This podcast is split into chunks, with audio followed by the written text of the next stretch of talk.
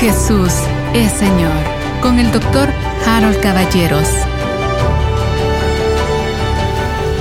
Abran su Biblia si son tan amables en Ezequiel capítulo 1, el profeta Ezequiel, y también en el libro de Apocalipsis, otro libro profético, en el capítulo número 4. Vamos entonces a Ezequiel 1 y a Apocalipsis 4. Ezequiel capítulo 1. Dice así. Aconteció en el año 30, en el mes cuarto, a los cinco días del mes, que estando yo en medio de los cautivos junto al río Quebar, los cielos se abrieron y vi visiones de Dios. En el quinto año de la deportación del rey Joaquín, a los cinco días del mes, vino palabra de Jehová al sacerdote Ezequiel, hijo de Buzi, en la tierra de los caldeos, junto al río Quebar. Vino ahí sobre él la mano de Jehová. Y miré, y aquí venía del norte un viento tempestuoso y una gran nube con un fuego envolvente y alrededor de él un resplandor. Y en medio del fuego algo que parecía como bronce refulgente. Y en medio de ella la figura de cuatro seres vivientes, y esta era su apariencia. Había en ellos semejanza de hombre cada uno tenía cuatro caras y cuatro alas, y los pies de ellos eran derechos, y la planta de sus pies como planta de pie de becerro, y centellaban a manera de bronce muy bruñido.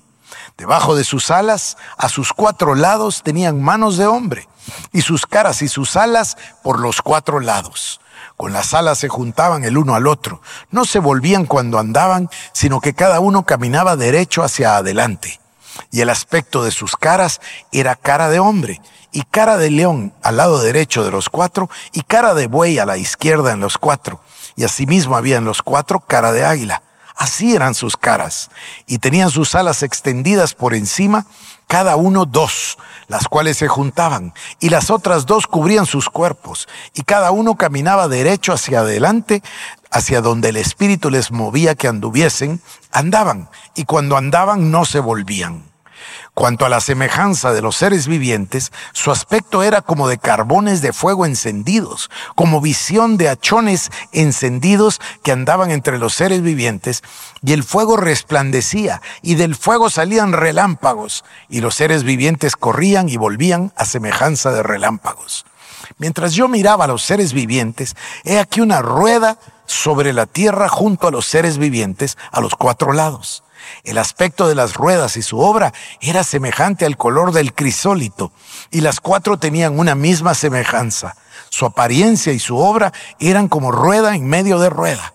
Cuando andaban se movían hacia sus cuatro costados, no se volvían cuando andaban, y sus aros eran altos y espantosos, y llenos de ojos alrededor en las cuatro. Y cuando los seres vivientes andaban, las ruedas andaban junto a ellos. Y cuando los seres vivientes se levantaban de la tierra, las ruedas se levantaban. Hacia donde el Espíritu les movía que anduviesen, andaban. Hacia donde les movía el Espíritu que anduviesen, las ruedas también se levantaban tras ellos. Porque el Espíritu de los seres vivientes estaba en las ruedas. Cuando ellos andaban, andaban ellas, y cuando ellos se paraban, se paraban ellas. Asimismo, cuando se levantaban de la tierra, las ruedas se levantaban tras ellos, porque el espíritu de los seres vivientes estaba en las ruedas. Y sobre las cabezas de los seres vivientes aparecía una expansión a manera de cristal maravilloso, extendido encima sobre sus cabezas.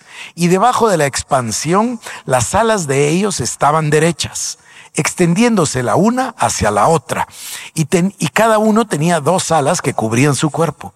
Y oí el sonido de las alas cuando andaban como sonido, perdón, como sonido de muchas aguas, como la voz del omnipotente, como ruido de muchedumbre, como el ruido de un ejército.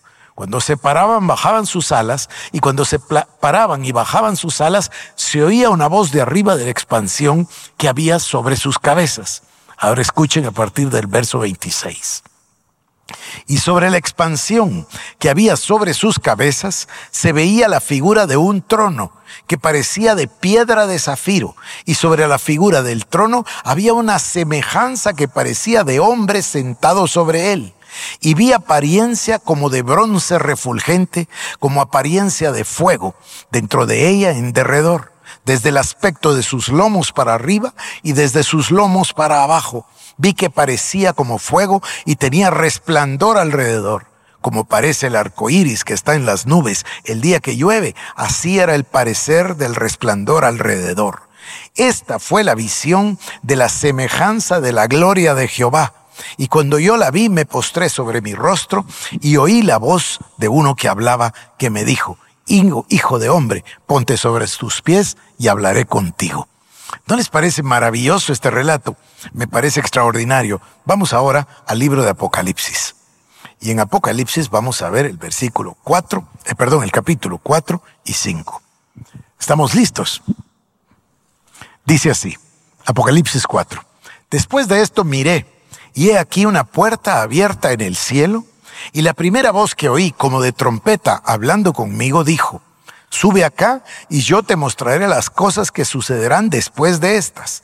Y al instante yo estaba en el Espíritu, y he aquí un trono establecido en el cielo, y en el trono uno sentado, y el aspecto del que estaba sentado era semejante a piedra de jaspe y de cornalina. Y había alrededor del trono un arco iris semejante en aspecto a la esmeralda y alrededor del trono había veinticuatro tronos, y vi sentados en los tronos a veinticuatro ancianos vestidos de ropas blancas con coronas de oro en sus cabezas. Y del trono salían relámpagos y truenos y voces, y delante del trono ardían siete lámparas de fuego, las cuales son los siete espíritus de Dios y delante del trono había como un mar de vidrio semejante al cristal, y junto al trono y alrededor del trono cuatro seres vivientes llenos de ojos delante y detrás. El primer ser viviente era semejante a un león, el segundo semejante a un becerro, el tercero tenía rostro como de hombre y el cuarto era semejante a un águila volando. Y los cuatro seres vivientes tenían cada uno seis alas, y alrededor y por dentro estaban llenos de ojos, y no cesaban día y noche de decir, Santo, santo, santo es el Señor Dios Todopoderoso, el que era, el que es y el que ha de venir. Y siempre que aquellos seres vivientes dan gloria y honra y acción de gracias al que está sentado en el trono, al que vive por los siglos de los siglos, los veinticuatro ancianos se postran delante del que está sentado en el trono y adoran al que vive por los siglos de los siglos y echan sus coronas delante del trono diciendo, Señor, Digno eres de recibir la gloria y la honra y el poder, porque tú creaste todas las cosas y por tu voluntad existen y fueron creadas. Continuamos en el capítulo número 5. Y vi en la mano derecha del que estaba sentado en el trono un libro escrito por dentro y por fuera, sellado con siete sellos. Y vi a un ángel fuerte que pregonaba a gran voz, ¿quién es digno de abrir el libro y desatar sus sellos? Y ninguno ni en el cielo, ni en la tierra, ni debajo de la tierra podía abrir el libro, ni aún mirarlo. Y lloraba yo mucho porque no se había hallado a ninguno digno de abrir el libro, ni de leerlo, ni de mirarlo. Y uno de los ancianos me dijo, no llores, he aquí que el león de la tribu de Judá, la raíz de David, ha vencido para abrir el libro y desatar sus siete sellos. Y miré, y vi que en medio del trono y de los cuatro seres vivientes y en medio de los ancianos estaba un pie, en pie un cordero como inmolado. Hago un paréntesis breve aquí. Se dan cuenta que esta, esta victoria que venció está ligada al nombre Cordero Inmolado. Y también sucedió en esos tres días y tres noches en el corazón de la tierra. Ahí fue esa victoria de la cruz. Bueno, regreso. Verso 6. Y mire que en medio del trono y de los cuatro seres vivientes, y en medio de los ancianos estaba en pie un cordero como inmolado, que tenía siete cuernos y siete ojos, los cuales son los siete espíritus de Dios enviados por toda la tierra. Y vino y tomó el libro de la mano derecha del que estaba sentado en el trono. Y cuando hubo tomado el libro, los cuatro seres vivientes y los veinticuatro ancianos se postraron delante del Cordero. Todos tenían arpas y copas de oro llenas de incienso, que son las oraciones de los santos.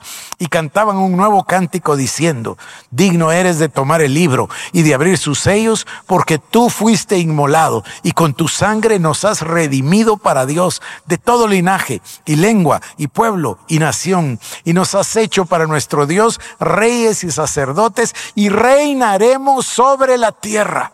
No dice que reinaremos de la eternidad, no dice que reinaremos en el cielo, dice y reinaremos sobre la tierra. Y miré y oí la voz de muchos ángeles alrededor del trono y de los seres vivientes y de los ancianos, y su número era millones de millones, y decían a gran voz, el cordero que fue inmolado es digno de tomar el poder, las riquezas, la sabiduría, la fortaleza, la honra, la gloria y la alabanza. Y a todo lo creado que está en el cielo y sobre la tierra y debajo de la tierra y en el mar y a todas las cosas que en ellos hay, oí decir, al que está sentado en el trono y al cordero sea la alabanza, la honra, la gloria y el poder por los siglos de los siglos. Los cuatro seres vivientes decían amén y los veinticuatro ancianos ancianos se postraban sobre sus rostros y adoraban al que vive por los siglos de los siglos. Bueno, no debe existir ningún trono en la tierra, por más oro y piedras preciosas, que pueda asemejarse a lo que acabamos de leer, lo que vio Ezequiel y que también vio Juan, porque ustedes notan las similitudes en ambos. Este es el trono de Dios al cual, queridos hermanos, estamos invitados a entrar confiadamente no por nuestros méritos, que por favor, aunque sea un momento, se les olvide toda la religión que aprendimos.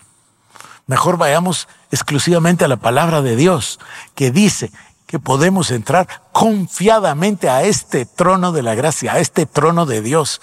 La palabra de Pablo a, la iglesia de Éfeso, que les dice tanto en el capítulo 1 como en el capítulo 2, que ya Cristo nos llevó y estamos sentados en esos lugares celestiales. Y ahí en los lugares celestiales nos bendijo con toda bendición. Eso son hechos. Estas son realidades, no son promesas, no es para cuando lleguemos allá, esto ya sucedió. Cristo lo hizo en la cruz y el Señor Dios Todopoderoso envió al Espíritu Santo para resucitarle.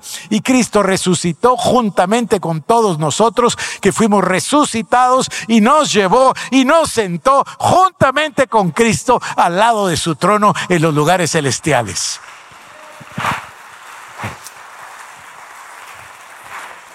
La persona que aprende a vivir en, este lugar es la persona que vive, como se dice, así se dice tradicionalmente, y así lo dijo Ezequiel, en el Espíritu. O sea, ¿qué quiere decir Ezequiel cuando dice, y entonces estuve en el Espíritu? Quiere decir que vio todo lo espiritual como se ve acá todo lo físico y material.